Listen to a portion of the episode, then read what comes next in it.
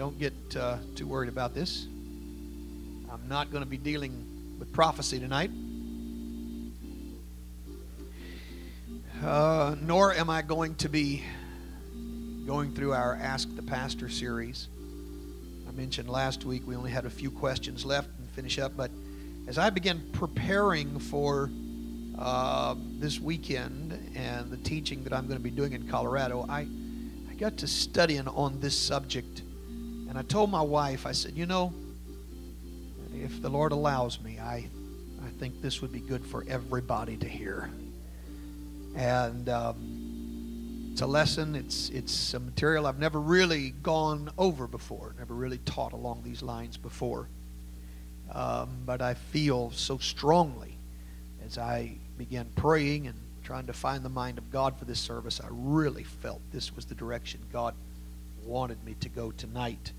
And we're going to be discussing some things that I think, that I know are pertinent and important to all of us. Praise God. Hallelujah.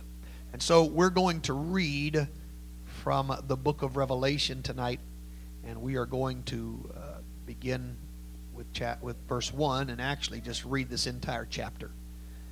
And so bear with me. It's a little bit of a lengthy reading, but Revelation chapter 4, beginning with verse number 1. Hallelujah.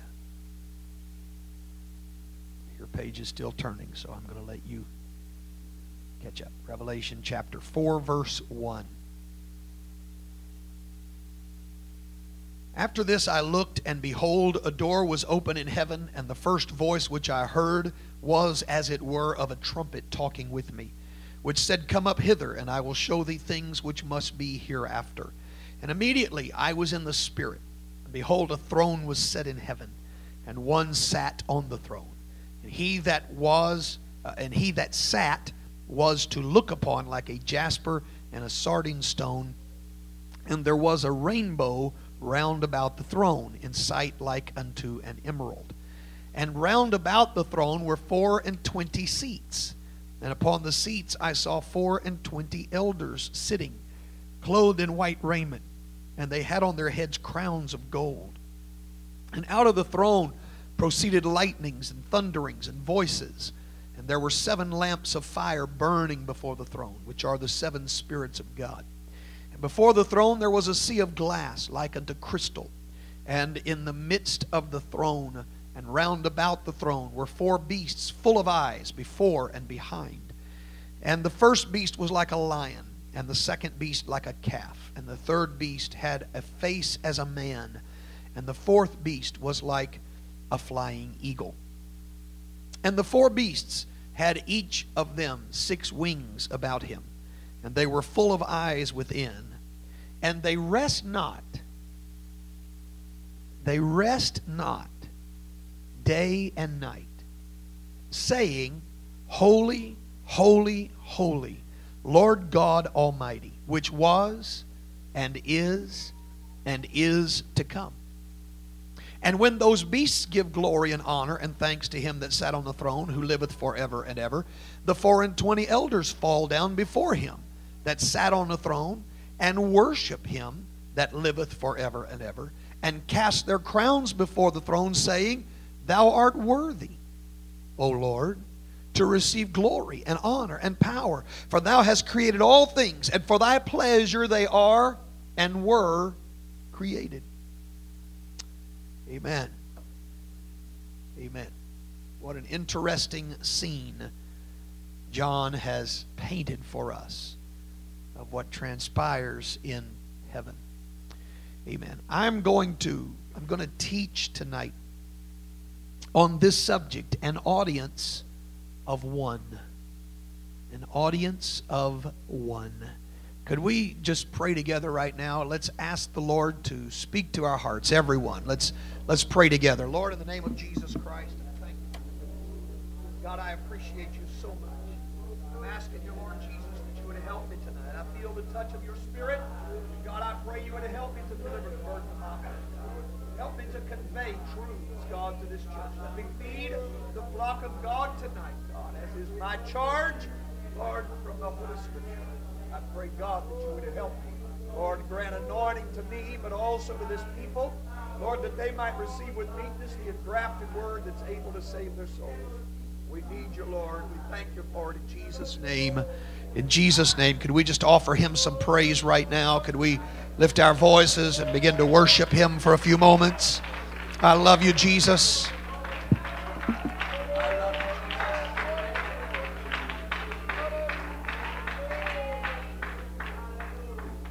Praise God, praise God, praise God. God bless you. You may be seated. I want, before I actually get into what was going on in our text, I want to lay a little foundation here and take you back to something that Jesus said in what we have come to call the Lord's Prayer.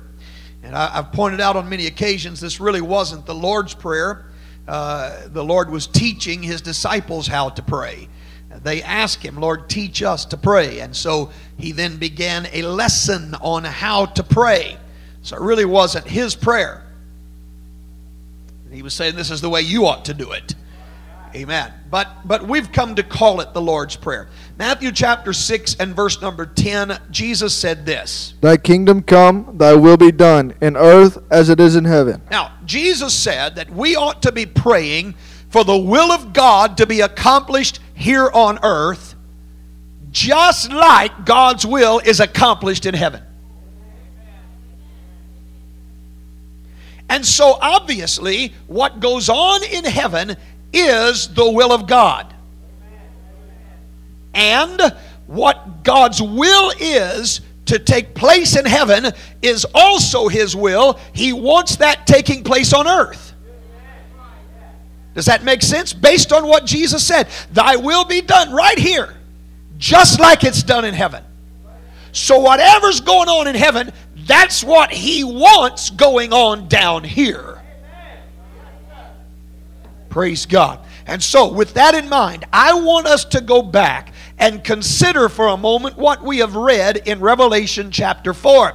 What we find is John the beloved being carried away in the Spirit and being invited into heaven to see things that would happen and would take place. And really, if I could say it this way, he was invited into a heavenly worship service. Well, praise God.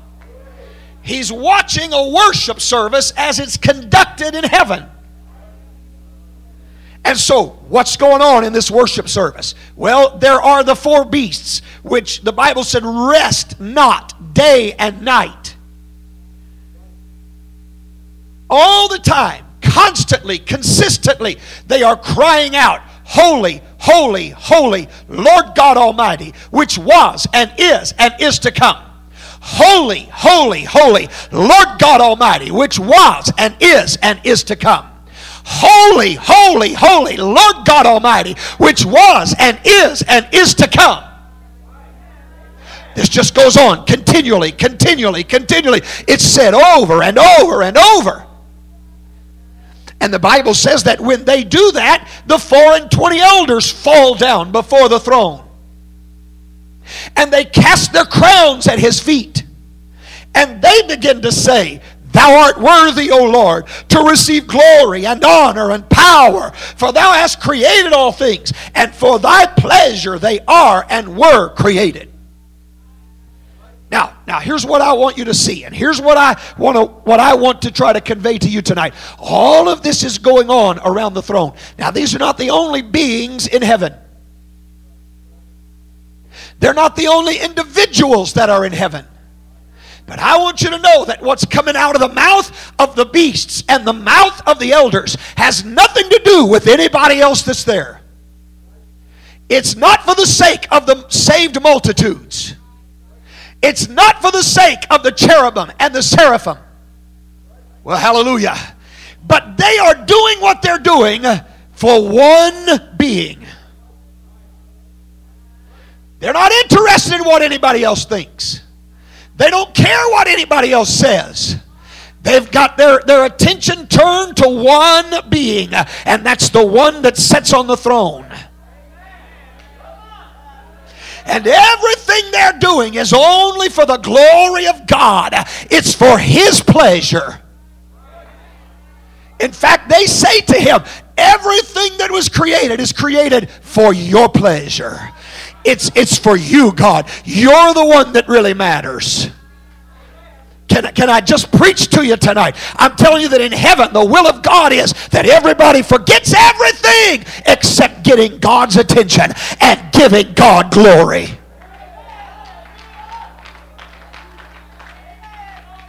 Oh, hallelujah, hallelujah, hallelujah.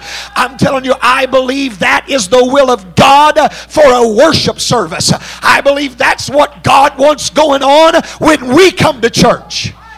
Oh, I feel the Holy Ghost here tonight. I'm telling you, God's not interested in your talent. God's not interested in how nice your clothes are. God's interested in one thing. We got to get His attention. We've got to give Him glory. We've got to give Him praise.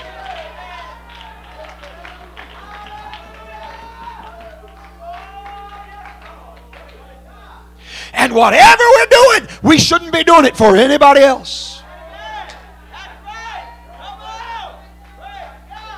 Oh, I don't know if I'll even get to my notes tonight. I feel the Holy Ghost in what I'm talking to you about.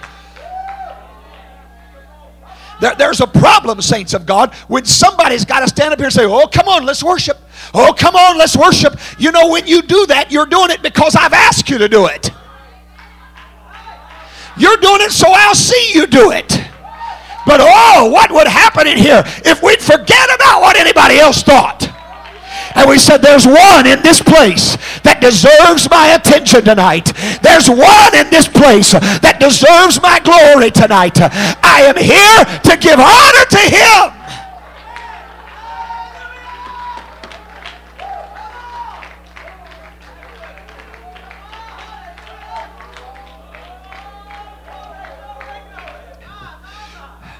This ought to be the way we do everything when we come to the house of God.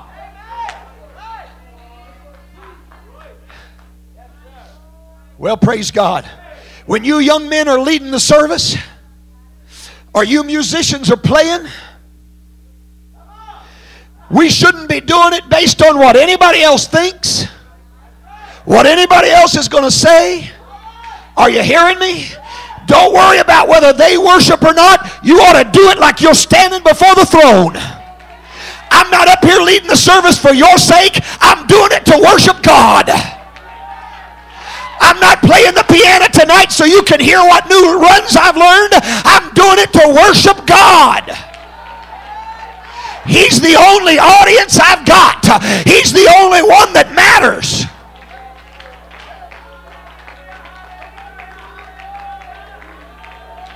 Oh, hallelujah.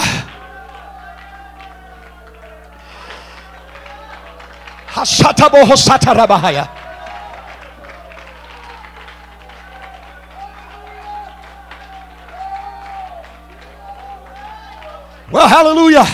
If you're singing a special or you're singing with the praise team or we've got a youth chorale up here, I'm telling you, you need to quit worrying about what anybody else is thinking. Quit worrying about how anybody else rates it. It's not important. What's important is you're standing before the throne of God and He's listening. He's the one in the audience. He's the only one that's really in the audience that matters.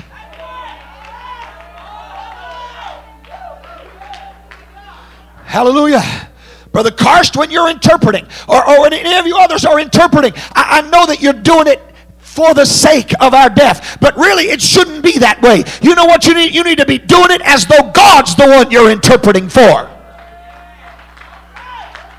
Well, if you're sitting out there clapping your hands tonight, don't do it because I'm looking for it. You do it because you're applauding Jesus. If you run the aisles, it ought to be you're doing it because you love Jesus. He's the audience. He's the only one. He's the only one that matters in what's going on. When we come into a worship service, it's all about Him.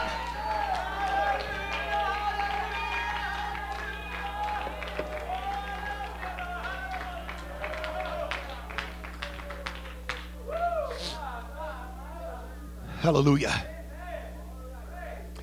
Hallelujah, hallelujah. Amen, amen, amen. Praise God. You know, in fact, I've preached several times and talked about how churches today are becoming so entertainment-oriented. And that's a sad, sad fact.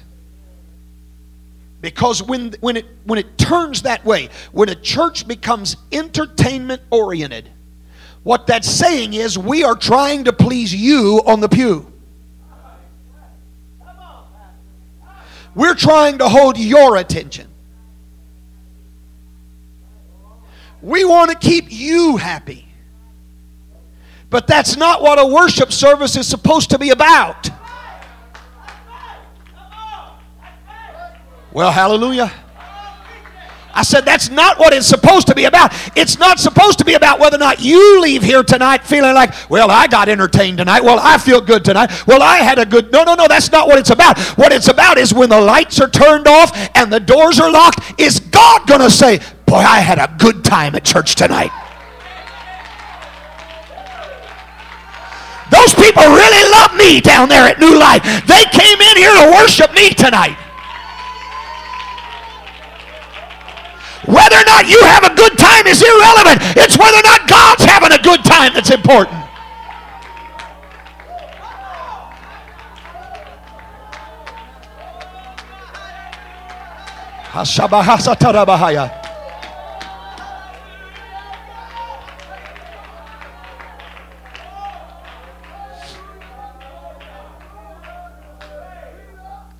And it's a sad, sad day that singers and musicians and even preachers are becoming so entertainment oriented that everything they do is about entertaining the crowd, and they've become entertainers. But it's just as dangerous for the crowd to become entertainment oriented.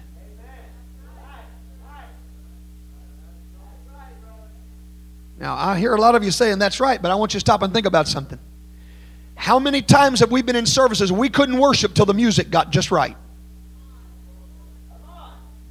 We couldn't really shout until the right song was sung. Or they sang it that umpteenth time. Right? Come on now. How many times have you sat there and thought, boy, if they'll sing that one more time, I think I'm going to run. Hello? We become entertainment oriented as a crowd. They've got to produce. They've got to do it just right or we're not going to move. Well, who are we moving for? Oh, hallelujah. I don't see anybody in heaven. When I read this in Revelation, I don't see anybody in heaven saying, come on, beast, come on, beast, you got to, you're on cue, come on, you got to say something. All right, elders, what are you doing sitting there?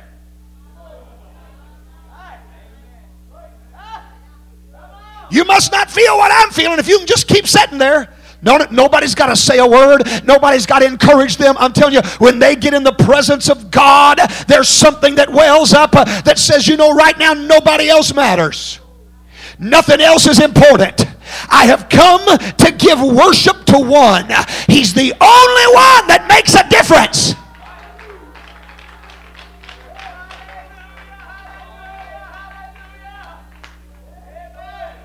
Hallelujah.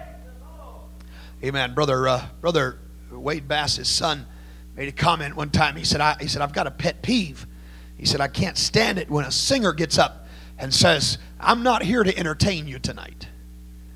He said, you know, when they say that, I just think to myself, tell you what, you start the song, and I'll determine whether you're here to entertain me or not.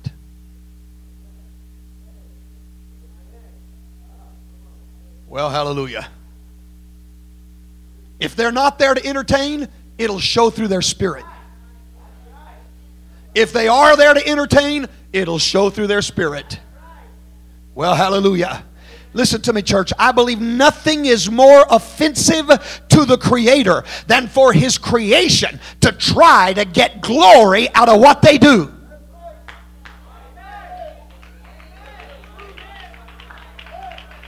Oh, let me preach to you now. Listen, when you've got to have a pat on the back before you'll do something for God, there's a problem.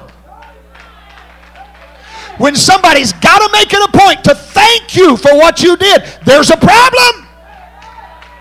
Did you do it for the pastor? Did you do it for the church? Or are you doing it for the audience of one?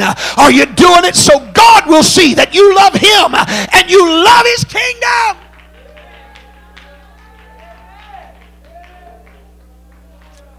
Well, hallelujah.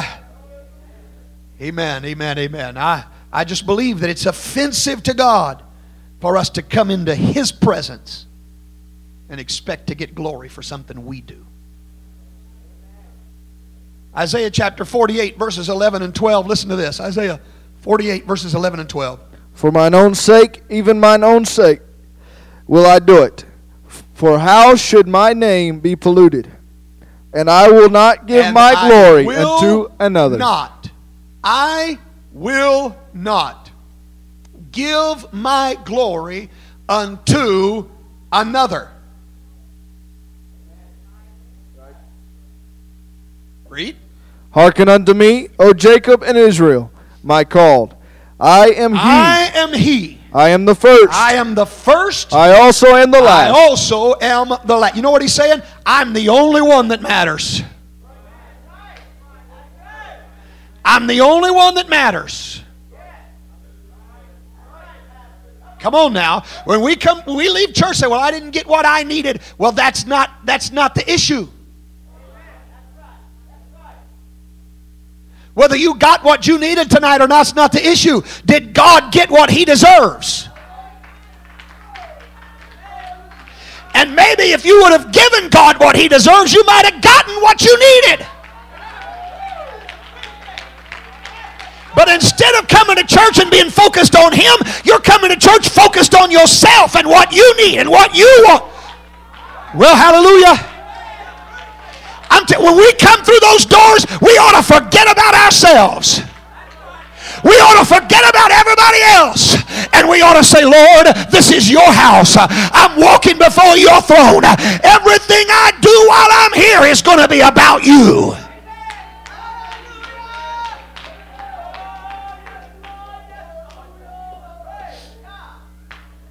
Hallelujah. He said, my glory I will not give. I will not give to another. And he's not just talking about idols. In fact, I can prove that in the New Testament. 1 Corinthians chapter 1, verses 29 through 31. Listen to this. That no flesh should glory in his presence. He's not just talking about idols when he says, I won't give my glory to anyone else. I'm telling you, God doesn't want you trying to get any glory either. No flesh ought to glory in his presence. Read. But of him are ye in Christ Jesus, who of God is made unto us wisdom and righteousness and sanctification and redemption, that according as it is written, he that glorieth, let him glory in the Lord. Now, I don't know if you caught what verse 30 was saying, but of him are ye in Christ Jesus. In other words, if it wasn't for God, you wouldn't be here in the first place. So you can be proud of your abilities and your talents and what you've done and what you've added and what you've given, but I'm telling you, you wouldn't even have it to give if God hadn't given it to you in the first place. So let him that glories, glory in the Lord. If I can carry a tune, it's not because I'm good, it's because God put that tune inside of me.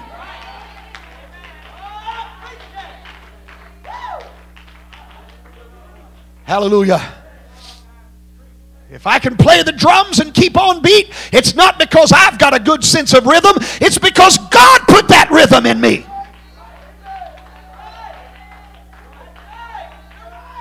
Let him that glories, glory in the Lord.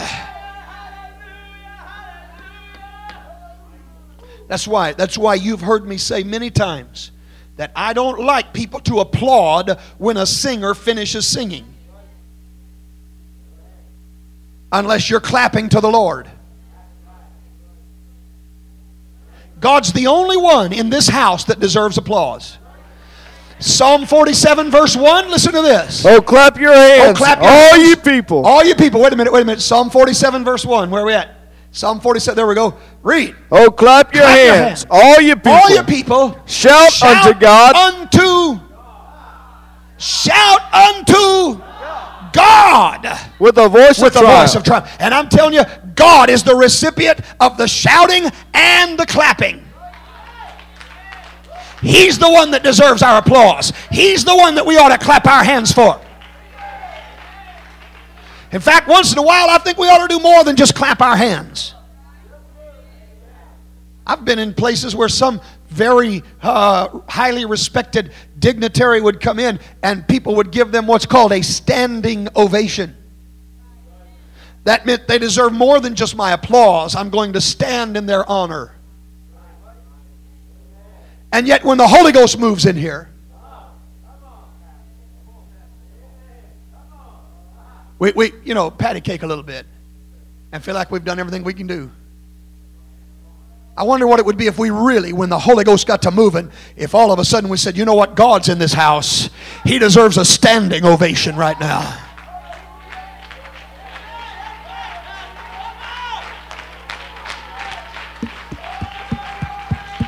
He's the one that's worthy.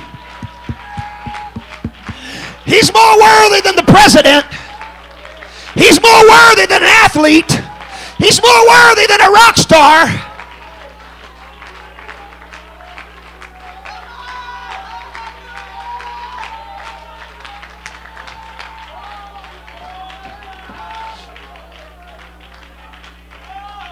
Oh, hallelujah. Praise God, praise God, praise God. Hallelujah. I don't know how far we're going to get tonight. I've got 7 pages of notes and we're only on page 2. We may not finish this lesson tonight. Hallelujah. But I don't care if we don't. Just so God gets the glory. That's all I care about. That's all I care about. Amen. Amen. All right, let's look at something here tonight. Amen. And I want you to think, Brother Bass touched on this when he was with us a few nights ago, and so I went back and got to looking at some things here with regards to some statements Brother Bass made, and it really fits in, ties in perfectly with the point that I'm trying to bring across tonight. When we talk about Lucifer, we talk about Satan, talk about the devil, there are many scholars that believe that Lucifer was the very first worship leader. But that was his job. And there are some reasons for this. One of the reasons for this is the name Lucifer. And I was really pretty surprised when I found this. But the name Lucifer in the original Hebrew is Haliel. Haliel.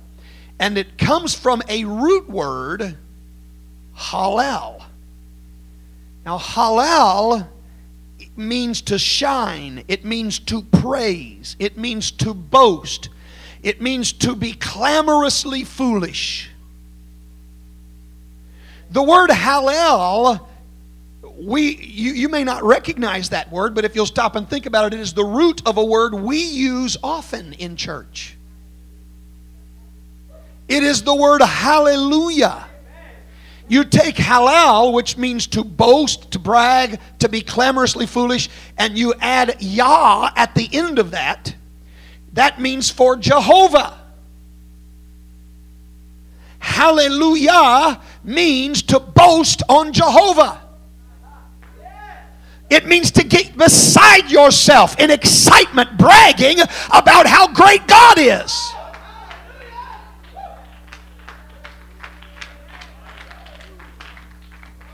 That's what hallelujah means. So I'm telling you, when we just say hallelujah, we've missed the point. Oh, hallelujah. No, you missed the point. Hallelujah is more an action than it is a word. It's something you do. It's when you realize how great and how wonderful and how awesome this Creator is. You've just got to brag on Him a little bit. You just got to dance before Him a little bit. You got to spin in His presence a little. You got to run when you get to thinking about how great God is. You got to let everybody know.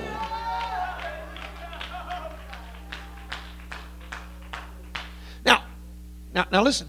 This word appears many times in the Bible, though we may not see it translated in the English as often. But you get back into the Psalms, especially beginning with about Psalm 146.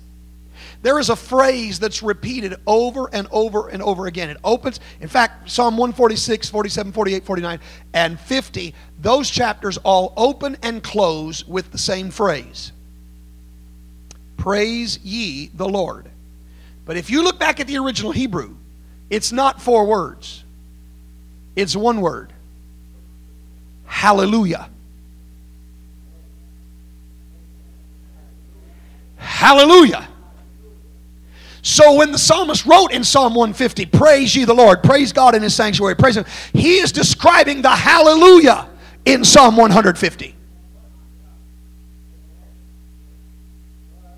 Praise God in his sanctuary. You know what? In his sanctuary, we ought to be boasting on Jesus. In the firmament of his power, we ought to get beside ourselves shouting about him. Praise him with the sound of the trumpet. When we blow our trumpets, it ought to be a hallelujah to God. Praise him with the psaltery and harp. Praise him with a timbrel dance. Praise him with stringed instruments and organs. Praise him upon the loud cymbals. Praise him upon the high-sounding cymbals. Every one of those things, we ought to be doing that as a hallelujah unto God.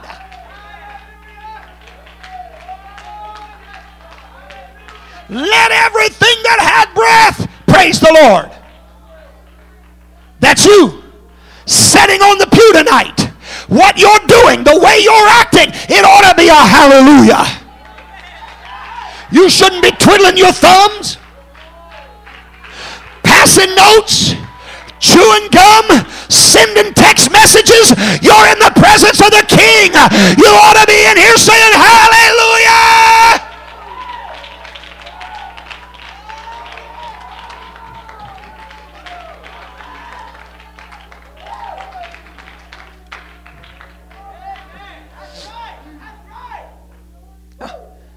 Now this is what I found is interesting, because that word halal, to shine, to boast, to be clamorously foolish in worship of, to extol, to laud, all these things are a part of that word halal, and that is the root word from which the name Lucifer was taken.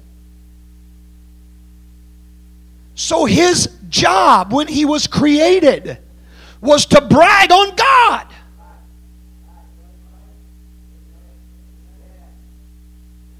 He was there for the hallelujah chorus.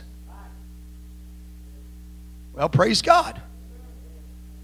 And so many people believe he was the original worship leader in heaven. And we also connect this with, let me show you this, Ezekiel chapter 28, verses 13 and 14. Ezekiel 28, verses 13 and 14, read. Thy eyes been in Eden, the garden of God. Every precious stone was thy covering. Now let me just interject something. I read the commentators, and boy, when they get to this, they are convinced that he's talking to the king of Tyre, because that's the one that's addressed here. And there are men, I've actually even heard some apostolic preachers that say, yeah, that's what he's not talking to the devil here. Here's what I believe. He starts out talking to the king of Tyre, but then he starts addressing the spirit that's in that king. Because he plainly says, you have been in Eden, the garden of God. King of Tyre was not at Eden.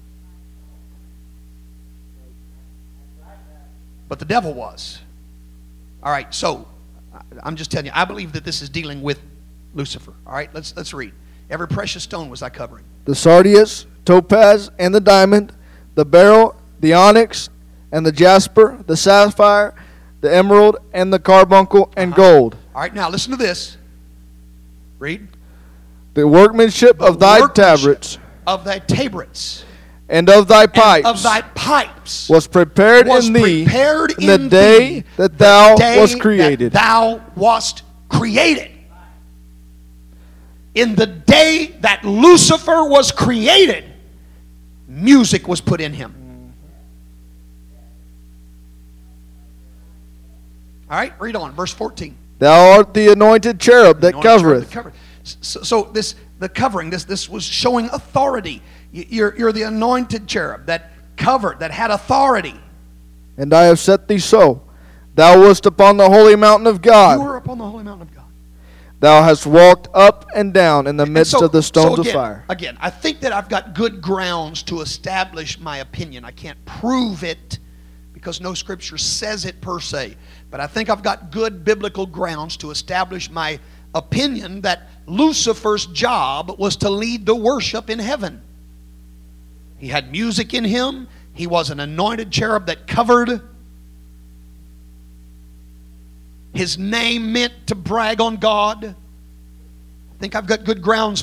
But what happened to him? What happened to Lucifer? Isaiah chapter 14 verses 12 to 15 tells us this. How art thou fallen from heaven, O Lucifer, son of the morning? How art thou cut down to the ground, which didst weaken the nations? For thou hast said in thine heart. Because you said in your heart. I will ascend into the heaven. I will ascend into the heaven. I will exalt my throne above the stars of God. I will exalt my throne above the stars of God. I will sit also upon the mountain. I will sit upon the mountain of the congregation. And the sides of the north. I will ascend above the heights of the clouds. I will ascend above the heights of the clouds. I will be the Most High. I will be like the Most High. The one who was supposed to be boasting on God started boasting on himself. Rather than seeking to give God glory, he started seeking glory for himself.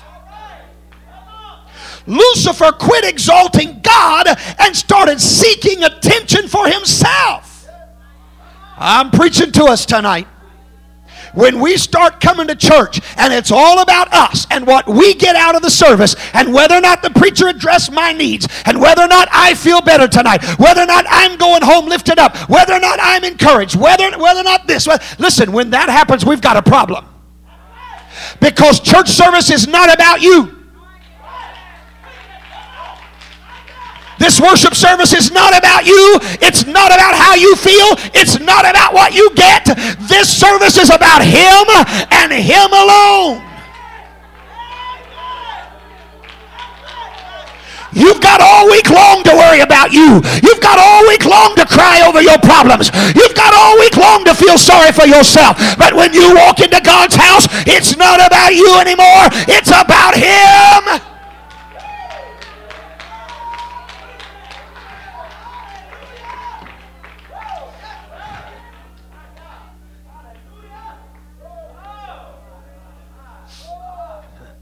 So all of a sudden, this one who's supposed to be bragging on God in the worship service starts looking out for himself.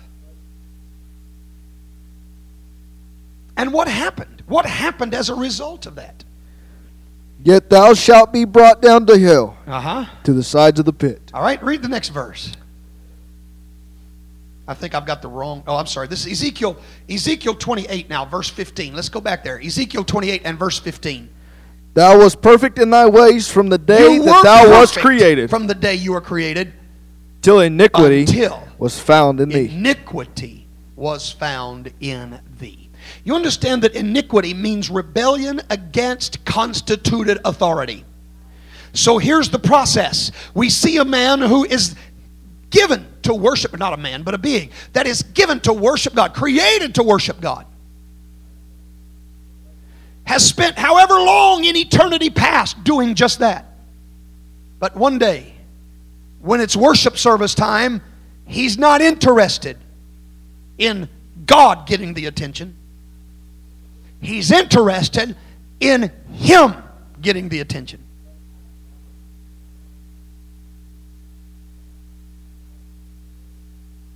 He starts talking about how good he is. Well, hallelujah. And this pride that sprung up in Lucifer led him to rebellion against God. Did you hear me?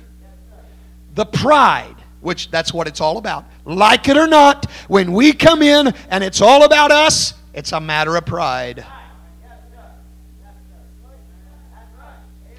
And when it's all about us and we're given to pride, I'm telling you, that's the precursor. The next step is rebellion against God.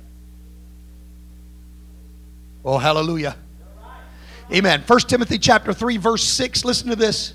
Not a novice, lest being lifted up with pride, he fall into the condemnation of the devil. Now, this is dealing with preachers, but I want to tell you, it applies to everybody. There's a principle here that you can fall into the condemnation of the devil. What's he talking about? He's talking about you're going to end up with the same condemnation the devil had if you're lifted up in pride. Well, hallelujah. Well, we're not shouting quite as loud now. But when we come to church and we want attention and we want the pat on the back and we want somebody to feel sorry for us and we want this and we want that, I'm telling you, it's pride. It's a pride thing, my friend. And that pride is going to lead you into a spirit of rebellion if you're not careful. We've got to be careful when we walk into God's house, when we stand in God's presence. Whatever we're doing, it's got to be for the glory of God.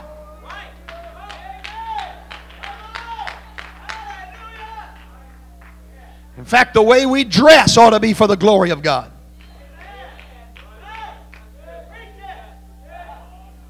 Well, hallelujah. We got to show off our latest $1,000 alligator shoes. There's a problem. I don't even know if they make $1,000 alligator shoes. That's way out of my league. I don't know, but ostrich boots or whatever, I don't know. I don't pay $1,000 for a suit, but some people do pay that for their shoes. And I'm telling you, when we start doing it so that we can have folks notice our possessions, there's a problem. We ought to come into the house of God with one purpose and one aim and one goal. You can forget about me. You can forget about what I'm wearing. Don't worry about what's going on. I'm not doing what I'm doing for your sake. I'm doing it because I'm going before an audience tonight. And that audience is the only thing that matters in everything I'm doing. The way I'm dressed, the way I act, the way I worship. The things I say, the way I sing, I'm not doing it for you. I'm doing it for my audience. I have an audience of one. Well, praise God. Hallelujah. So let's talk for just a few more minutes about worship. Let's talk about worship for a few moments. This is a worship service. Right? Right? It's a worship service. So let's talk about worship. We do understand there is improper worship. Let me show you some categories of worship found in the Scripture. Matthew chapter 15, verses 8 and 9. Matthew 15, verses 8 and 9. This people draweth nigh unto me with their mouth, and honoreth me with their lips, but their heart is far from me. But in vain they do worship me, teaching for doctrines the commandments of men. Now, I wish there was some way of putting both verses up here, but we'll deal with this the way it is. In vain. Everyone say in vain. The first kind of worship I want to talk to you about is vain worship. Everyone say vain worship. Jesus said, in vain. Oh, there is a way to do it. Thank you. I didn't know that could be done. I'm learning things tonight. In vain they worship me. So there is such a thing as vain worship. Empty, hollow, useless, serving no good purpose. Vain worship. Now, what is vain worship? How do we define vain worship? Well, there's a couple of things that he says here. He says they teach for doctrines the commandments of men. So one of the things that we see is their worship is based on their traditions rather than on the truth of God's Word. Well, this is the way I've always worshiped. Well, is that the way the Bible tells you to worship?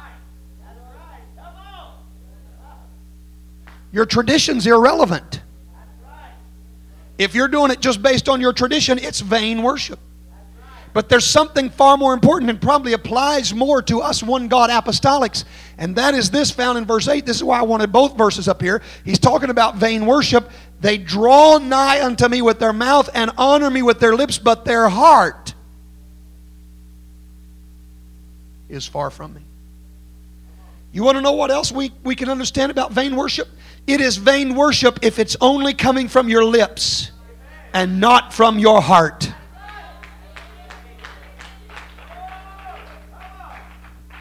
If I've got to say, come on, let's say praise the Lord. Praise the Lord. That came from your lips. Somebody say amen. Amen. That came from your lips. You know what God's looking for? People that don't have to be begged. People that don't have to be pumped and primed. Oh, I'm feeling the Holy Ghost starting to move again. God's looking for some folks that will walk in here and say, nobody's got to ask me to say it. I'm saying hallelujah. I'm saying praise the Lord. I'm saying glory to God. I'm saying thank you, Jesus, because He deserves it. It's coming out of my heart.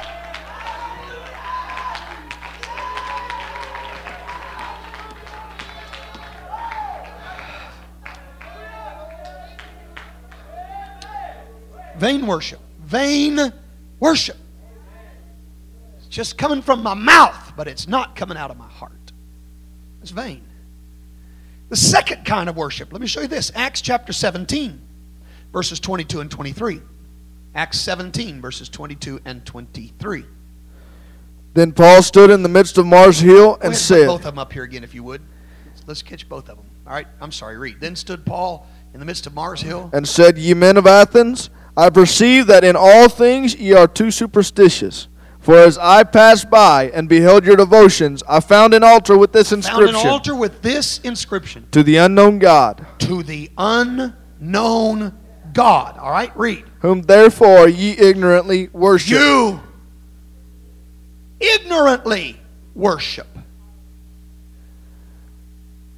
Him declare I unto you. Now, here's the second category of worship, and that is ignorant worship. Everyone say ignorant worship. Now, again, you know, I hate to have to explain this every time, but your giggles tells me I'm going to have to explain it again. The word ignorant does not mean stupid. It means uneducated. It means lacking knowledge. There is ignorant worship. People worshiping things that they don't really know. Ignorant worship is worship that is ignorant of the true nature of God. Can I just drop a bombshell on you here? People who come into a church, claim to have the Holy Ghost, and won't live a separated life, what they're offering to God is ignorant worship. That's right. Because the nature of God is holy. And when people won't be holy in their worship, they don't understand His nature. Well, hallelujah. You got to understand His nature. You got to understand He's a loving God. Understand He's a holy God.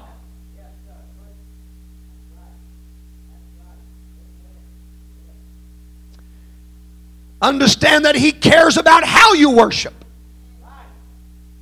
See, we may not be worshiping Him ignorantly of His nature. We may be worshiping ignorantly of what He desires in our worship. We may think that just showing up is good enough worship for God. Well, hallelujah.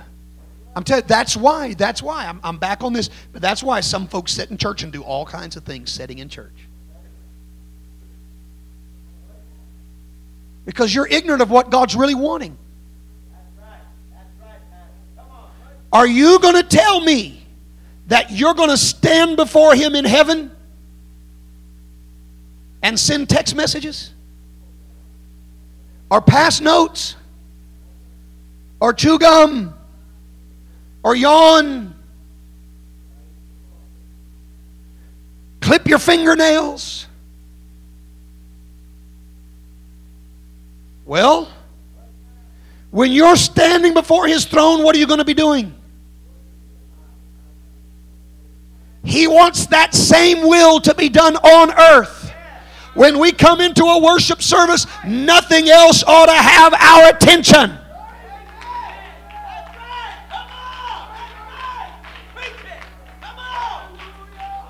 Now,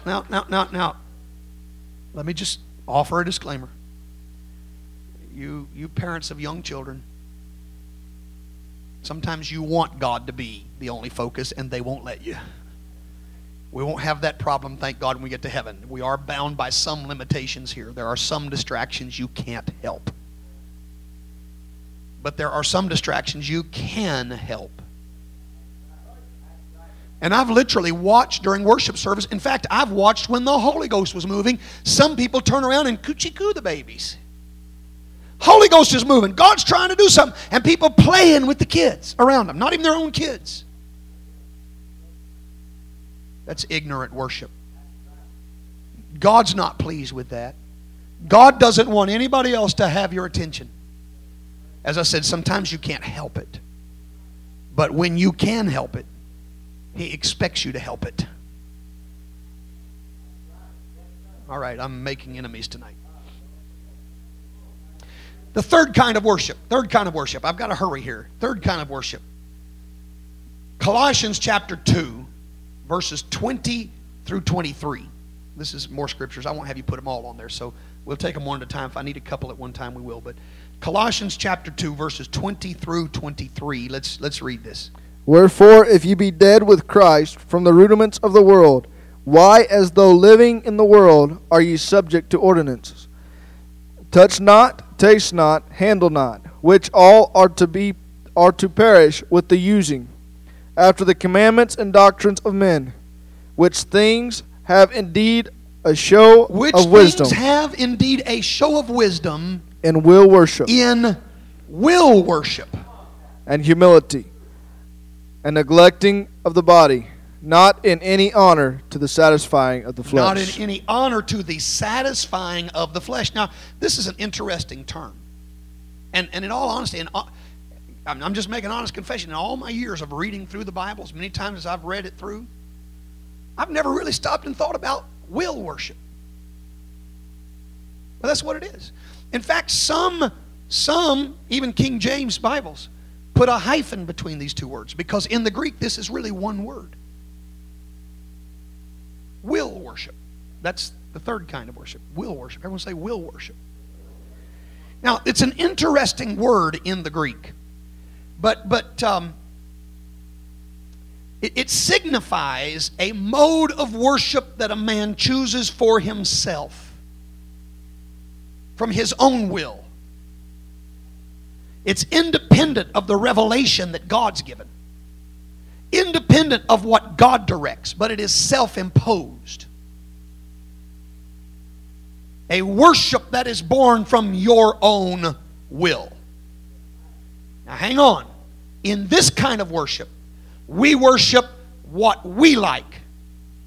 We worship what we think is good.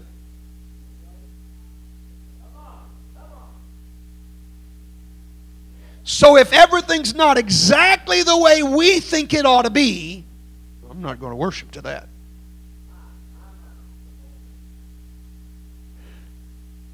I actually had somebody tell me one time, well, you know, Pastor, when you sing the slow songs, I can really worship to the slow songs, but I just don't get much out of those fast songs. Well, you know, I can worship to the slow songs too. I love the slow songs. I love when the Holy Ghost gets to moving and we just have a good old crying spell. I love that. I love it. It's beautiful. It's powerful. But I'm not going to reserve my worship to only when it's the kind of music I want to hear.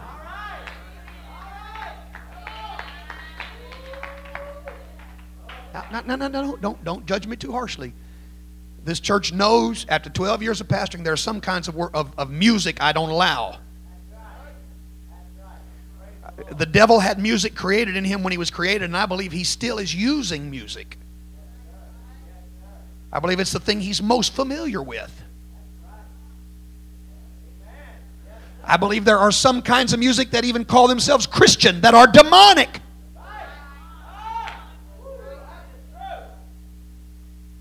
But I hope you have enough confidence in me as your pastor to know I'm not going to allow demonic music to go on in this church.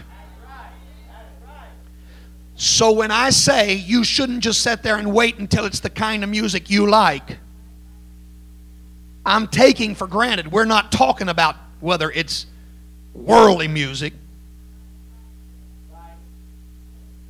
I'm talking about style. Well, praise God. I love the old songs. In fact, I had a preacher's wife from Ohio just sent me several CDs from the 1970s. I'm loving every minute of it. Old songs, I'm just getting old and sentimental, I guess. I don't know. But even my wife, I was playing it for her. I could tell she wasn't near as impressed as I am. Man, some of these songs, all he wants is you. It's been years since I've heard those songs. Those were the songs I received the Holy Ghost in 1972.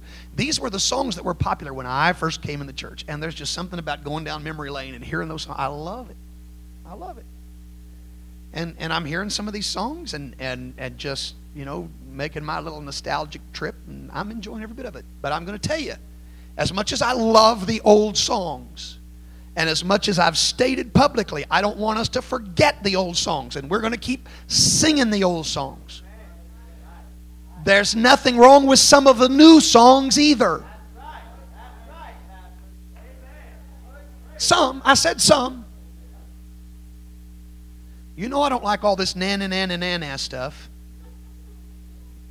And really, that's what they're putting out on some of these Christian songs. There's no message, no anything of any value, just... It's like they're sticking their tongue out at you. I'm a Christian. That's what I get out of it when I listen to it.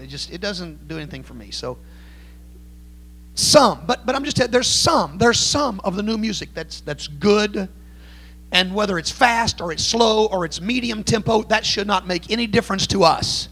If we're sitting here waiting for our song or our style, that's will worship. We ought to be giving God glory no matter what kind of song they're singing, if they're not singing any song. We ought to come in during the prayer time giving God glory.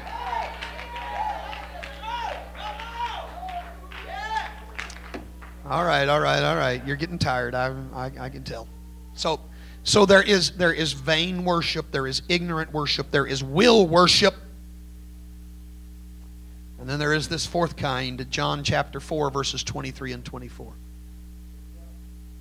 But the hour cometh, and now is, when the true worshipers shall worship the Father in spirit and in truth. Spirit and in truth. For the Father seeketh such to worship him. God is a spirit, and they that worship him must worship him. Must worship him. In spirit. And in truth. And in truth. Hallelujah. Amen. Thank God for balanced worship. Holy Ghost worship. Bible-based worship. This is the kind of worship God desires. In fact, it's the only kind of worship God accepts. He is seeking such to worship Him. Well, all right. It's almost magic hour. Let me see if I can try to land this plane. You ever stop and think and ask yourself, how could Paul and Silas sing praises in a Philippian jail after being stripped, flogged, locked in stocks? And they didn't just pray, but they prayed and sang praises unto God. How could Jesus, on the night of his betrayal, knowing he was going to be betrayed, he knew it, didn't he? He said, the one with whom I dipped the sop, that's the one that's going to betray me. He knew it was happening. But the Bible says on the night he's going to be betrayed, that when they finished the supper, they sang an hymn.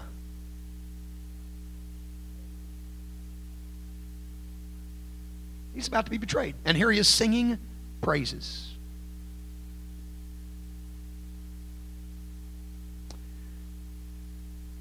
You want to know how that can happen? It happens because their worship was not based on what they liked. It was based on who they loved. Did you hear me? It wasn't based on what they liked. It was based on who they loved. Let it sink in tonight. Worship that is in spirit and in truth has one real basis. I'm doing this because I love God. And you know what? If they take me and beat me and throw me in a jail, I still love God. If I can't pay my bills, I still love God. If I get fired from the job, I still love God. If my family turns against me, I still love God. Is anybody getting what I'm telling you? Real worship in spirit and truth is not based on your circumstance. It's not based on how you feel. It's not based on what's going on in your life. It's based on whether or not you love Him.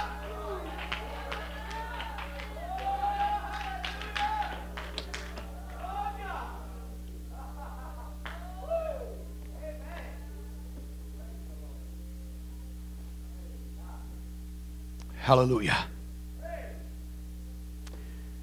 Hallelujah. Listen, worship doesn't end with praise the Lord. It doesn't end with us just saying, I exalt you. Worship goes on to say, I exalt you so much that I'm going out of here and I'm taking this experience to somebody else.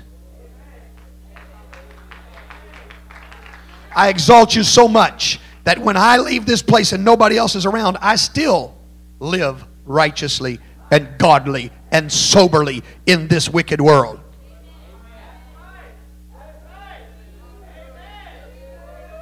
I exalt you so much that when nobody's around, I'm not looking at ungodliness on the internet. I'm not gossiping on the telephone. We're talking about real worship. Because, let me tell you, you can't really worship God and remain unchanged.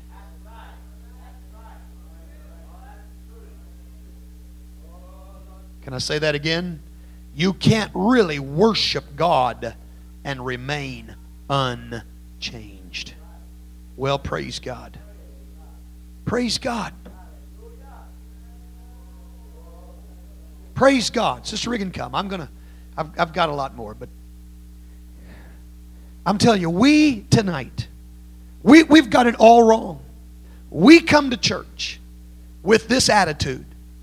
The preacher or the singer or the musician is the performer, and we are the audience.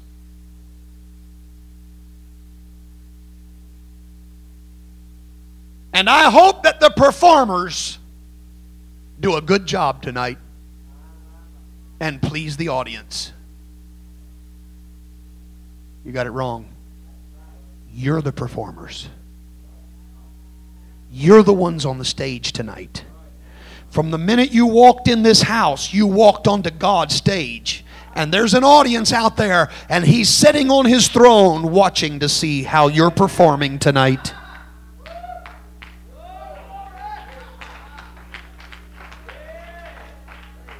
And some of you that are bored stiff out of your mind,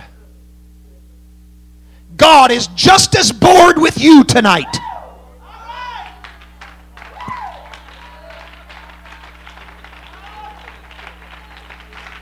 Every time you yawn, God's yawning at you.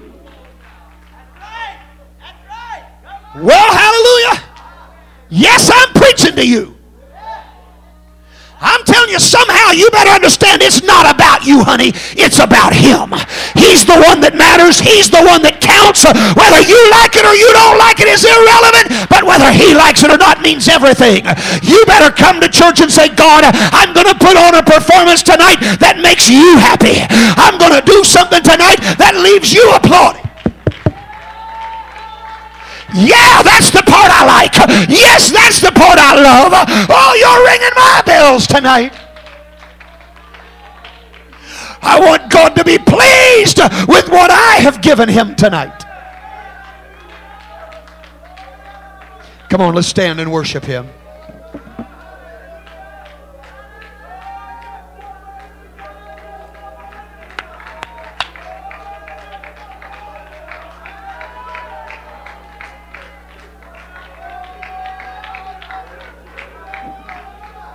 Come on, there's an audience watching right now.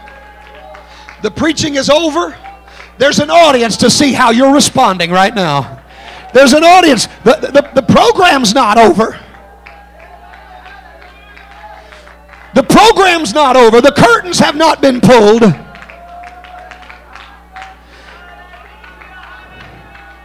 There's an audience watching to see what are you going to do right now? What's your performance going to be like right now? Oh, yeah. Come on, he's looking at you. He's looking at you. What are you going to do? What are you giving him right now? What kind of performance are you providing him with right now?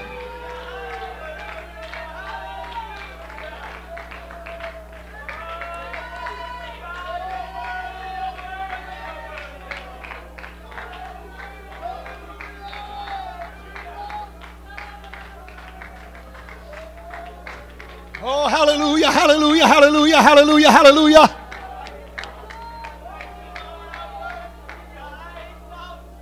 Hallelujah, hallelujah, hallelujah.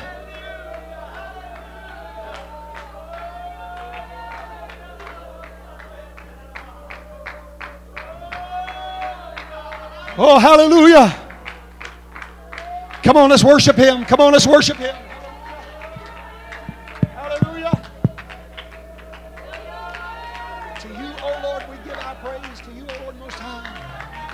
Oh, hallelujah. Come on. Come on, the audience is watching tonight.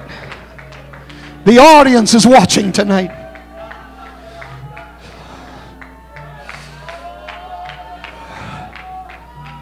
Hallelujah.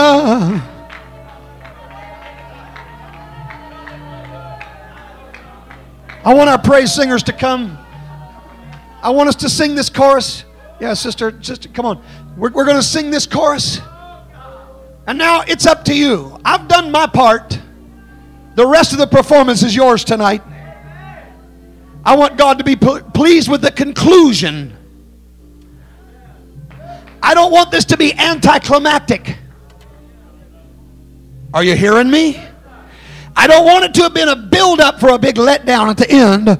God wants the end of this thing to be even better than anything that's come up to this point. But the spotlight's on you right now. And the audience is awaiting, what are you going to do next? Hallelujah. Let's sing it together. Oh Lord, we give our praise to you